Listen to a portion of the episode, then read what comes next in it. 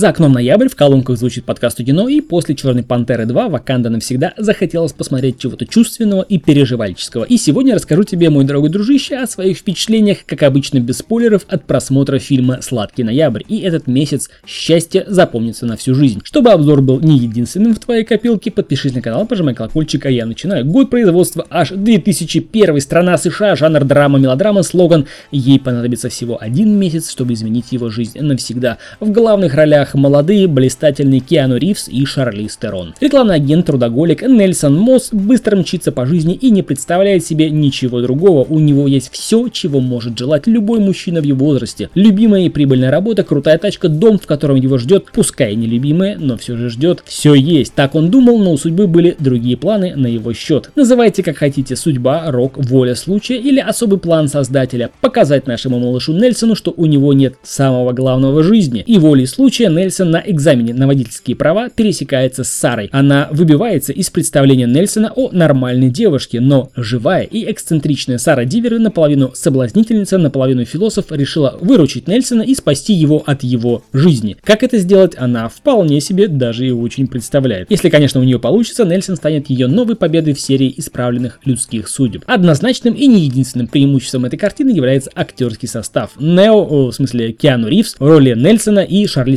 Стерон в роли Сары. Сара нежная, хрупкая, искренняя девушка, несколько беззащитная и открытая, что по-хорошему в нее влюбляешься. В ее силу духа, легкость и отношение к жизни. Великолепный дуэт, на мой взгляд. Одновременно они играют и будто бы живут в кадре. Настоящее воплощение единства и борьбы противоположностей. Так живо и реалистично, что героям веришь и им переживаешь и проживаешь с ними всю эту историю с начала до конца. Равнодушным их игра и эта история не оставит никого. В фильме есть все, что нужно для того, чтобы задуматься, для того, чтобы хорошенько поплакать или пустить скупую слезу. Даже при всей мелодраматичности картины присутствует своя философия жизни, этакое напоминание и укоризна всем. Ничто не вечно под луной и все хорошее когда-нибудь кончается. Цените этот момент, будьте в нем, дорожите им и теми, кто рядом. Фильм оставляет в тяжелом состоянии, навевающем желание обнять тех, кто рядом. И неважно, насколько кардинально расходятся ваши взгляды и насколько вы друг друга злите. Романтичный и трогательный, интересный и в то же время тяжелый из-за своей жизненности, из-за понимания и осознания, что ценить мы начинаем искренне только тогда, когда нависает угроза потери чего-либо или кого-либо. Или это уже случилось. «Сладкий ноябрь» можно было бы назвать самым идеальным женским кино. В общем, в этом ноябре рекомендую познакомиться или освежить в памяти фильм «Сладкий ноябрь». А это был подкаст у кино. У микрофона, как обычно, я Сан Саныч.